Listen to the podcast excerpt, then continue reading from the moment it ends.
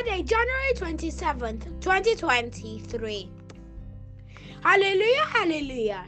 Blessed are you, Father, Lord of heaven and earth. You have revealed to the little ones the mystery of the kingdom. Hallelujah, hallelujah. Taken from Matthew chapter 11, verse 25. This is Anna Pureview America's Gospel Podcast. I send you special greetings, wonderful listener, and welcome back to the Time with Father Felix America's Gospel Podcast. The peace of the Lord be with you. Today is the Friday of the third week in ordinary time. Hebrews chapter 10, verse 32 to 39. Mark chapter 4, verse 26 to 34. Remember all the sufferings that you had to meet after you received the light in earlier days, sometimes by being yourselves publicly exposed to insults and violence, and sometimes as accessories of others who were treated in the same way. For you not only shared in the sufferings of those who were in prison, but you happily accepted being stripped of your belongings knowing that you own something that was better and lasting. Be as confident now, then, since the reward is so great. You will need endurance to do God's will and gain what He has promised. Only a little while now, a very little while, and the one that is coming will have come. He will not delay. The righteous man will live by faith. My dear brothers and sisters, we are encouraged to continue in faith despite opposition and public persecution, just as his hearers withstood persecution in the past. In fact, he promises that if we hold to our confidence, walk by faith in Christ, and so do the will of God, we will receive what he has promised. The waiting for that promise requires patience and perseverance.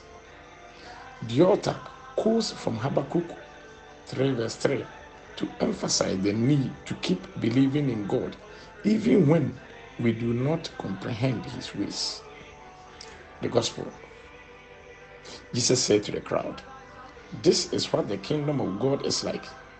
A man throws a seed on the land, night and day, while he sleeps when he's awake, the seed is sprouting and growing. How? He does not know. Of his own accord, the land produces first the shoot, then the ear, then the full grain in their ear. And when the crop is ready, he loses no time. He starts to reap because the harvest has come. He also said, What can we say the kingdom of God is like? It is like the mustard seed, which at the time of its sowing in the soil is the smallest of all the seeds on earth. Yet once it is sown, it grows into the biggest shrub of the of the of them all, and puts out big branches so that the birds of the air can shelter in its shades. My dear brothers and sisters, the parable emphasizes the different stages in the growth of the seed, from the time it is first sown until the harvest time.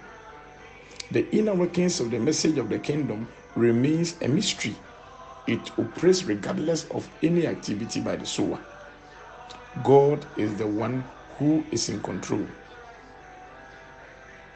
The kingdom of God appeared small and insignificant at the time of Jesus. But just as the tiny mustard seed grows into a large shrub so his kingdom will grow. His full glory will even be revealed. Let us pray. Almighty and ever living God, direct your love that is within us, that our efforts in the name of your Son may bring mankind to unity and peace. Amen. I still remain your servant, Reverend Father Felix Shebafo. Peace of the Lord be with you.